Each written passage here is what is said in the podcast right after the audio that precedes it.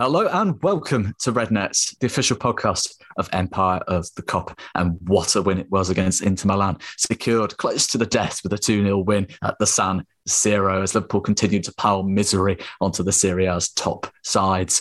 Uh, joining me today, we've got Peter Kenny Jones, Steve Carson. I'll be your host, Farrell Keeling. Steve, tremendous result in the end. Though I think for much of the, the tie, I think you know Inter gave a good sort of account of themselves. But you know, what did you make of it? Yeah, I mean, you know, Inter put up a good fight. You know, you'd expect them to do it at home, champions of Italy.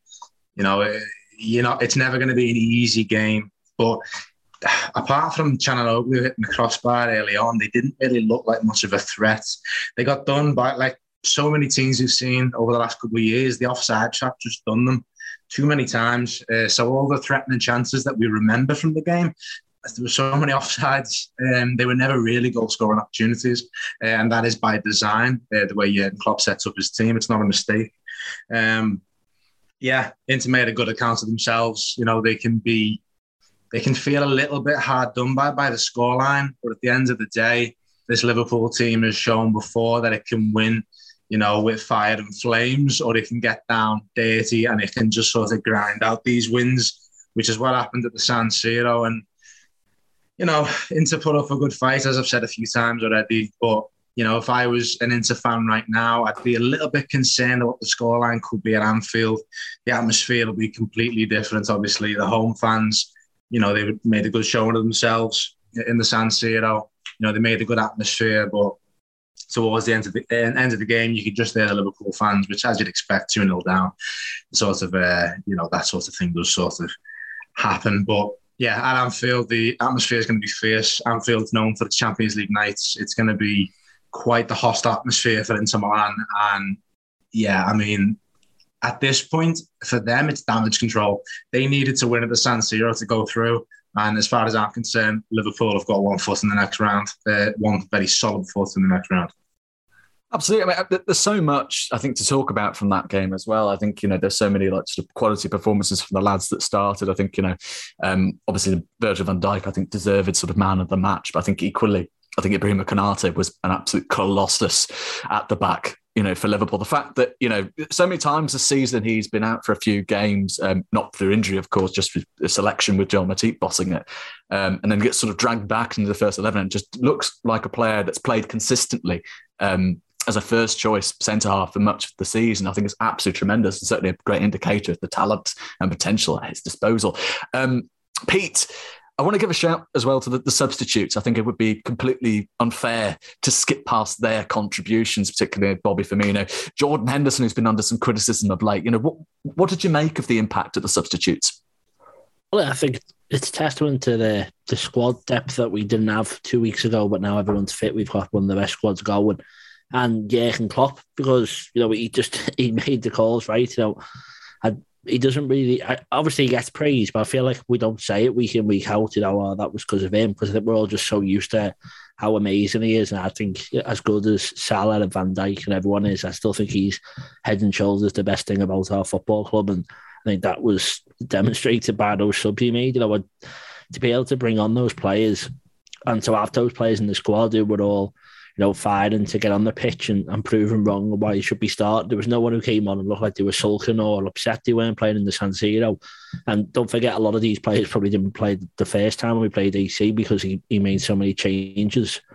So I think, you know, you'd, you'd expect one or two maybe to be a bit downhearted that they, were, they weren't chosen. I think Hendo's probably one of them. And we know he's had quite a bit of criticism the last few days from people, not me, but quite a few fans or people who call themselves fans and saying that, you know, he, he needs to go or whatever they've said about him. But I think the way he came on and just set the tempo and then obviously Bobby, he's probably similar, but everyone writes him off and, you know, he comes on and scores the goal and all of them. You know, Luis Diaz, yeah, he was he is a brand new signing, but he just looked like a totally different player when he came on. He was just everywhere, the legs everywhere, and just all of them. And it's Klopp picked the right men to come on, the right men to come off. And, you know, I think Fabinho for Hendo, I was thinking what's going on here, not because Hendo coming on, but Fabinho was so good. And then to change that, but, you know, to basically go for it with 20 minutes to go at the San Siro first leg, it could have gone really wrong for us, but he got the call right. And yeah, it's testament to the squad we've got, and but most of all to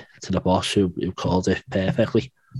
I'm glad you brought up uh, Fabinho because I think if I'm being completely honest at the time, I thought it was a rather weird substitution given how well uh, Fabinho had been playing in the first half. You know, the lad just seemed to be every everywhere and anywhere uh, across the pitch, you know, making those key interceptions and just being a general nuisance. Um, evidently, it paid off. Um, it, it's worth spending time on Henderson because, as you both sort of you know pointed out, you know he has suffered from a lot of criticism of late. Um, some of it is certainly merited, um, though we, we have to sort of note that sort of calls for him to be sort of permanently sort of dropped from the first 11 is a bit over, over the top. And he's a player that seems to invite a lot of this sort of angry response on Twitter, isn't, isn't he, Steve? Yeah, it's something Jordan Henderson's had since he signed for the club years ago. You know, his entire journey's been plagued with is he good enough? Is he good enough? I mean, we're talking about a player that's lifted Premier League and Champions League title. Don't get me wrong, he couldn't have done it on his own. You know, he's got his teammates and that, but he's he's the engine of Liverpool. And, you know, I don't think we'd be sort of breaking any new ground to say that in the starting 11, which, as you know, with Jurgen Klopp, it's a bit more of a starting 16, if you like. But it wouldn't, wouldn't be breaking too much ground to say that he's one of the less technically gifted players in the squad. You know, there's certainly he is a world class midfielder. There's no doubt about that. But when you compare him to some of his teammates like Thiago and Fabinho, you start to, you know, there are players in the squad who are technically more gifted than Jordan Henderson, but that doesn't really take too much away from the man himself. Um, anyone who speaks about Henderson talks about his leadership qualities and stuff like that. And that these are the things that you don't really see uh, when you're watching on TV. Certainly, you might hear it if you're in the ground and you hear it, you're screaming at his players. Um, I mean, you can just see that he, he wears his heart on his sleeve, which is sometimes, you know, some Liverpool fans will take the piss out of the idea that like you know players will give their everything and you know they'll be passionate and stuff like that. But it, it you need that. You can't just have eleven robots who are you know fantastic at football. It's not it's not going to be quite the same. You need different types of players, different types of personalities. But yeah, this is not a new for Jordan Henderson. Um, obviously, we all know his quality, and you do get those people that talk about these drop offs. And like you say, this season, there has been a couple of times where Henderson has definitely not played at the level that we've expected him at, but that can be said of other players. Uh, certainly, there's been a few times this season I've watched Andy Robertson and thought he's not putting in the tens that we've seen in the past couple of years. He's putting in eights and nines, but he's not putting in the tens. You apply that sort of same rule to Jordan Henderson. Drop off is maybe a little bit more noticeable when Thiago is playing like prime Xabi Alonso and Fabinho is playing like prime Gattuso and then you sort of look at Henderson, you wonder what he's doing. Um, so you can see why the criticism's there, but you know, at the end of the day, there's a, there's a reason he's got the armband. There's a reason he's been around for so long. There's a reason he's still at the club, and we've been so successful with him. And it's because he's a world class footballer, and that has not changed overnight. You need those fundamentally, as you pointed out. You need those players with that sort of grit, that willpower. You know, the kind of lads that are going to sort of drive you over the line, even if they aren't the most technically gifted player in the squad. Um, it, it, it's critical, um, but you know it, it, does invite sort of discussions over what a potential best Liverpool midfield at the moment looks like. We've seen Harvey Elliott come back in squad. You know, at the start of the season, he looked absolutely tremendous, defying expectations before his uh, uh, unfortunate ankle injury. Um, again, Thiago's been phenomenal. Fabinho's his quality uh, speaks for himself, and you know we've had other lads sort of come in and, and be tremendous uh, throughout the season. I mean, Pete, where, where, do you stand on sort of the best sort of Liverpool midfield combination in terms of in terms of the midfield? Um, like, ha, ha, has that game sort of changed your viewpoint at all? Uh, probably not really changed anything from, from last night. I think about and it shows that they're all good. That's what it did last night. Uh, but I think with the the ideal start starting midfield, I think you're never really going to have to play it unless it's the Champions League final because there's always a game after and a game before that that Klopp's going to take into account. You know, Harvey Elliott comes off early because he's thinking about his injury and his comeback, and probably you know it's the same with all players; they're all totally different, and he's thinking about a busy month coming up. So you know it's it's hard to pick the ideal today. I think obviously we can pick them, and Klopp might agree with what most people pick, but he might pick that team for the next game. And obviously last night people get excited because it was Fabinho, Thiago, and Elliott, and obviously they're all great players. But, uh, but I still would put Hendo in the starting of the three. You know, um, even if this is just he took him out to get a reaction out of him. We saw what he did to Southampton away, wasn't it, a couple of years ago when he, he came on and, and turned it on. So I think he obviously knows what he's doing, Klopp. That's why he's so good. So I think taking Hendo out one or two games, putting him on the bench is fine. But then we've also got, um, I think it was about nine centimetres we've got for three positions. So there's always going to be people coming on with a reaction and they're going to be maybe more up for it if they've missed a couple of games. Like Oxlade Chamberlain, you know, scored two and two and hasn't played since. So you think you know, if he comes into the next match, you can imagine him grabbing it by the scruff of the neck and you might think, well, he's got to play. And it's a good headache to have. But I think probably you've got to say Thiago, Hendo, Fabinho would be the three you pick. But just trying to say that you wouldn't, I wouldn't be upset if Thiago and Hendo didn't play. I think Fabinho was the only one who's nailed on that's his position. No one's better than him. I think the other two positions, literally anyone else could play there, and any of them on the day would be better than the, the other seven people in front of them. You know, they, have all got that capability to win a game for us, and we're in a lucky position to have all them men. I mean, the critical thing is obviously we've now got the depth to be able to to have that selection headache, you know, for, for Klopp, you know, you've got sort of Harvey Elliott, know, Naby Keita, Alex Oxlade-Chamberlain. You, you've got the options now in the squad, and it's it's quite remarkable given the criticism we've had over depth of the season. When you actually do look at that squad on paper and go, all right, none of none of you are injured. There's no you know Afcon commitments. Um, this this is the full squad. It's it's thoroughly impressive. You know, perhaps not to the same extent as City's, but uh, you know, I think City is almost is almost is almost an anomaly. You know, it's it's, it's possible to compare.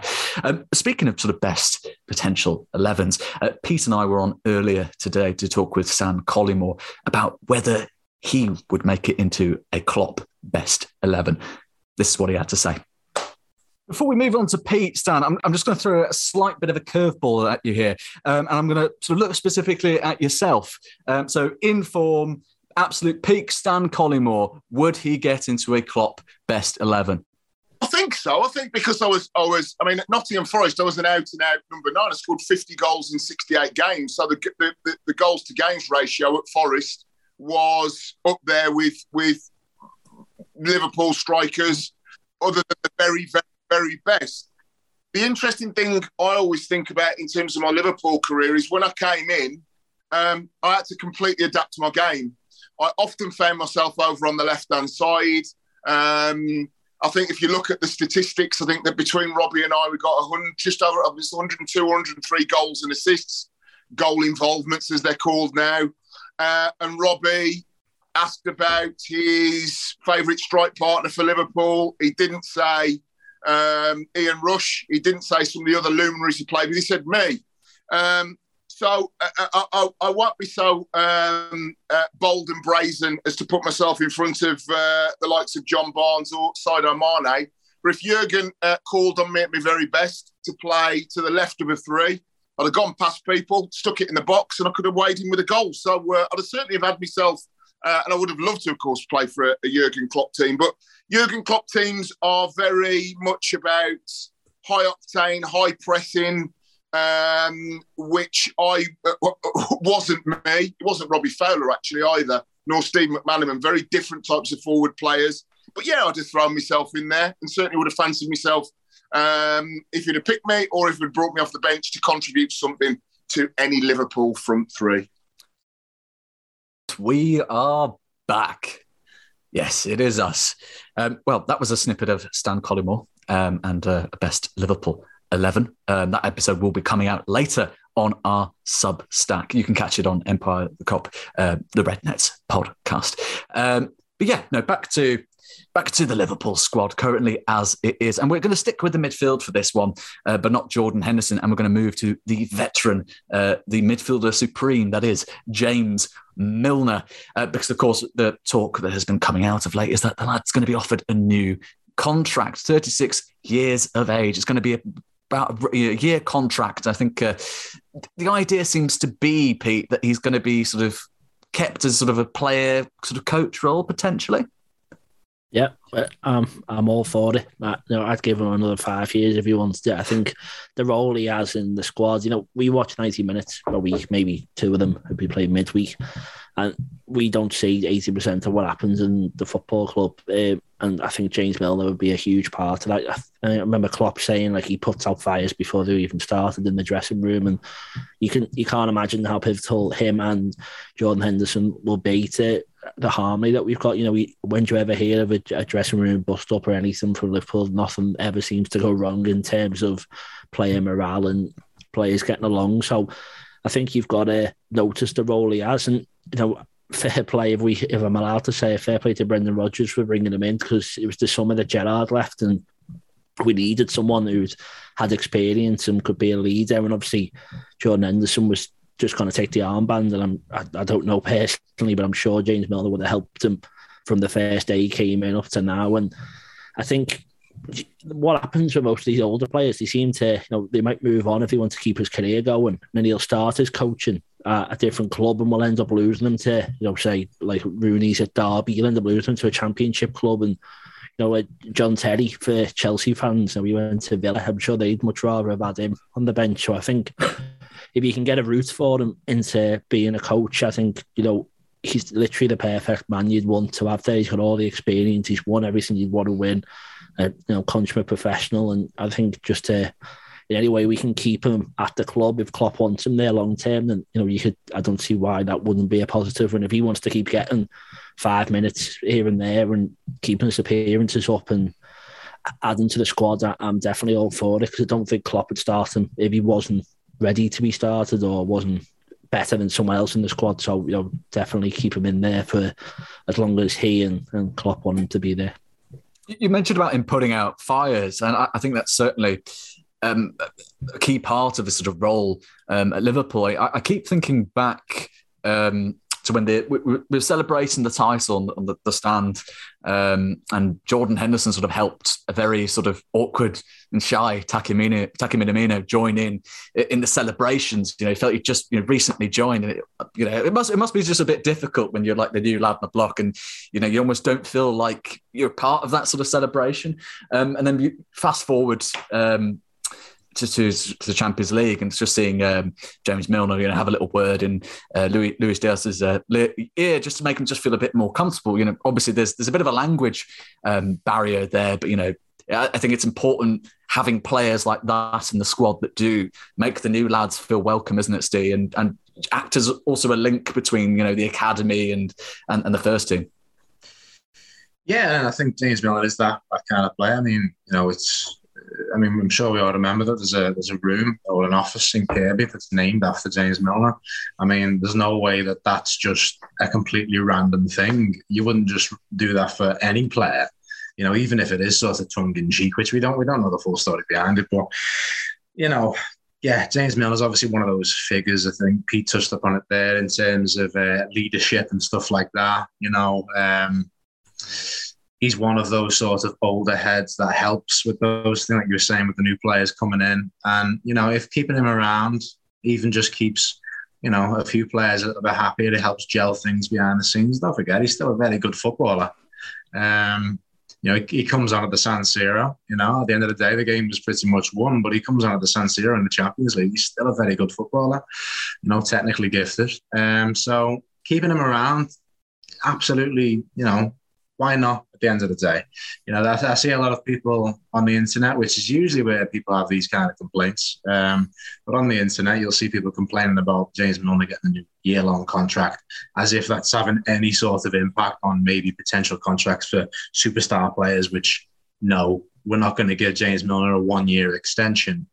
Um, at the cost of you know Mohamed Salah's five year contract or something like this, those things just don't line up. Um, so I'm very happy to see him uh, stick around in the squad. He is sort of a bit of an old head, a bit like James Mill, uh, a bit like Jordan Henderson. Um, so yeah, very happy to see him stick around. Um, you know, over the last few years, he's become one of my favourite players at the club. And when we first signed him, I really didn't see much in it. A bit like some of the people at Man City, I imagine. I thought he was just done, you know, a little bit over the hill, average footballer. He's proved me wrong. He's proved Man City wrong. And you know these fans that are sort of saying, you know, it's time to let Milner go. If Klopp wants to give him another year, he'll prove those fans wrong as well, because he's done it to loads of people before. No, the, the, the Mo Salah conspiracy theory, uh, the contract conspiracy theory, is, one of the most bizarre sort of rumours to have emerged uh, on Twitter. As you as you rightly pointed out, I don't think the club would, would would choose would be forced into a position of choosing between a contract, a year contract for Milner, and a long term contract for one of its best players in Mo Salah. It just doesn't add up in the slightest. Um, in terms of, I mean, it makes sense, doesn't it, to keep those sort of players um, sort of involved in the side and give them that potential pathway into into coaching um, at Liverpool if they want it. You know, they've worked with the manager, they understand um, the culture, they understand um, they understand what it means to be a sort of a Liverpool player first and foremost, and and a part of the, the family, a part of the Liverpool family. Um, so always always important to keep those sort of players around if you can.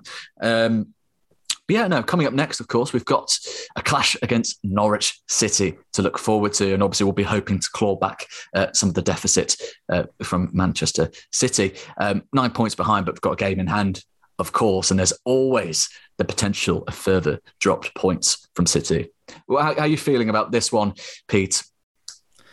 Well, you know, on paper, it's the, the game we should be looking forward to, isn't it? Playing Norwich at home. But, you know, Dean Smith's done a good job since he's gone there, and it, won't be as easy as we hope. But, you know, you still got to have confidence that this team, when we seem to get in a roll, it, it, does keep going, and we've we've had a good run since since after Christmas. Really, I, I think I read that uh, February is statistically the worst month on the clock. Normally, with the lowest win percentage, but with you know Champions League games and FA Cup, League Cup final. It's going to be a big month for us, and hopefully we can we can change that this this month and this year, and just um, just go out and keep the momentum going. We've we've said already about the squad depth we've got. There's so many players jumping at the bit to prove that they should be playing. We don't know how long Jota's going to be out for. So you know you've got Bobby Firmino who's just scored. Luis Diaz will want to be playing, and they're all going to have a, a cup final at the end of the month set on in the targets, and they're all going to have to impress against Norwich to try and change Klopp's mind of whatever the starting lineup would be. So I'd expect us to to go out, go flying, and, and hopefully get a good result. But you know, with it being at Anfield, we should also have another little edge on our side. But it won't be as as easy as I think maybe we we first seen. But I'll probably still predict a six 0 win. But um, well, um, I think that we we should have enough, and you know we've got to be beating Norwich if we want to win the Premier season and keep the pressure on City. So fingers crossed we we do that, and convincingly would be nice. I mean, Steve Pete's noted the, the cup final at the end of the month, and I think, I mean, Klopp's already sort of alluded to it in press conferences, but there's going to be a need to rotate options, keep legs fresh, and ensure we can fill out a, a strong side, you know, in the months against Chelsea and get some silverware on early, which can obviously supercharge the season and the push for further silverware. Um, with that in mind, what, what what sort of team can you see Klopp putting out against Norwich? I don't really think there's going to be a better fixture to rotate in in Norwich in between Inter and you know, the the cup final at the end of the month. I'm not sure there's a better opportunity. So, yeah, I think we're going to see a lot of the stars rested against Norwich, even though it is a Premier League game that we, you know, we need to be winning it because, like you say, we've we've got to catch up with City if we're going to have any hopes of, you know, getting that title for ourselves. And you know, nine points behind them. Hopefully, we can close it to six.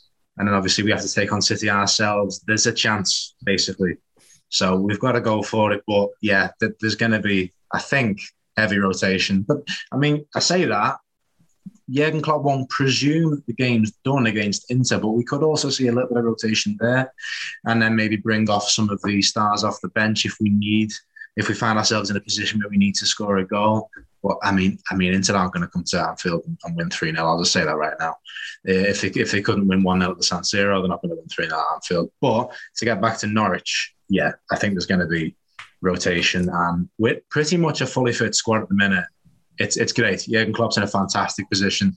You know, it wouldn't surprise me if he changed at least eight players from from the normal starting eleven, and obviously kept the usual suspects on the bench. I think expecting the likes of Ox, Pete said before, Ox has put in some good performances this season. I don't think there'd be any hesitation to put him in against Norwich. Um, great game for Diaz as well. Um, you know, good opportunity for him to sort of, you know, get against one of those more grittier teams in the Premier League. You know, um, Curtis Jones, I think it makes sense to put him in as well. Um, maybe there's a reason Harvey Elliott went off a little bit early. Maybe iron up that he could, you know, play in there. there's going to be a lot of rotation. Tsimikas, we haven't seen him for a while. I could very much, you know, see him coming in. I'd even suggest as well that Nico Williams, had he not joined Fulham, you know, I think this is the kind of game where he'd step in. So I think there's going to be heavy rotation against Norwich. Luis Diaz has got to be bolt on to start against Norwich. And you think it's got to be such a prime opportunity for him to hopefully get his first Liverpool goal. And again, you know, Curtis Jones, you mentioned he was completely out of the squad against Inter Milan. So you'd have to think as well, primed for minutes against Norwich City. Um, well, Steve, while I've got you, uh, I mean, Pete's already sort of roughly alluded to the kind of scoreline he'll be looking at. Uh, are you feeling bold on this one? Uh, I'm not going to say 6 0. Uh, I'm, I'm not going to put that pressure on the players, um, although it is possible. Um, yeah, I mean, it's hard to predict the score when you really don't know the starting 11. Like, as I say, I think it's going to be heavy rotation, so I can't even imagine who's going to really be there. There's a few players you can suspect, like Tsimikas and Jones, you know, I've mentioned before anyway. But yeah, I think at Anfield, you've got to fancy Liverpool. I'm going to back back a clean sheet. Yeah, and I'm just going to see it as bread and butter. Nice 2 0 win for Liverpool. Go on, Pete. Your time to shine is now. Well, I don't think we're going to rotate as much as, as Steve said. And I still think I think Mal will be in there. And, you know, obviously he scored yesterday, but I think after two games before that didn't get on the score sheet. So I think he'll be out to try and catch up on his goals per game ratio. And I think the main thing will be scoring early because I think that'll get their heads down and get us going. So I, I won't go six. I, will say four again. It didn't work last time, but I think we'll have a stronger side and it'll be built to go and win early and then take them all off and, and rest a few of them. Maybe the midfield will be switched up, but I reckon it's going to be Salah's day again, and I reckon he'll get two or three, and we'll get four, and it'll be a nice day for everyone. Oh, I'll tell you, I'll tell you what, that, that confidence has really sort of G'd me up. And you know what? I'm going to go even bolder. I'm going to go for a 5 0. You heard it here first. Five goals. You know, I, I, Norwich has proven to be a good one for us in the past. But, you know, have to see, like Steve said, like you both said, have to see what kind of team we put out and hopefully get the three points in the bag, step closer to catching up with City. Who knows? Who knows? They can always they can always slip up. They've proven it before. Um, but for now, this has been uh, Rednet Empire of the Kop. We've had Peter Kenny Jones, Steve Carson, Rick Elliott in the wings producing, and myself, your host, Farrell Keeling. Take care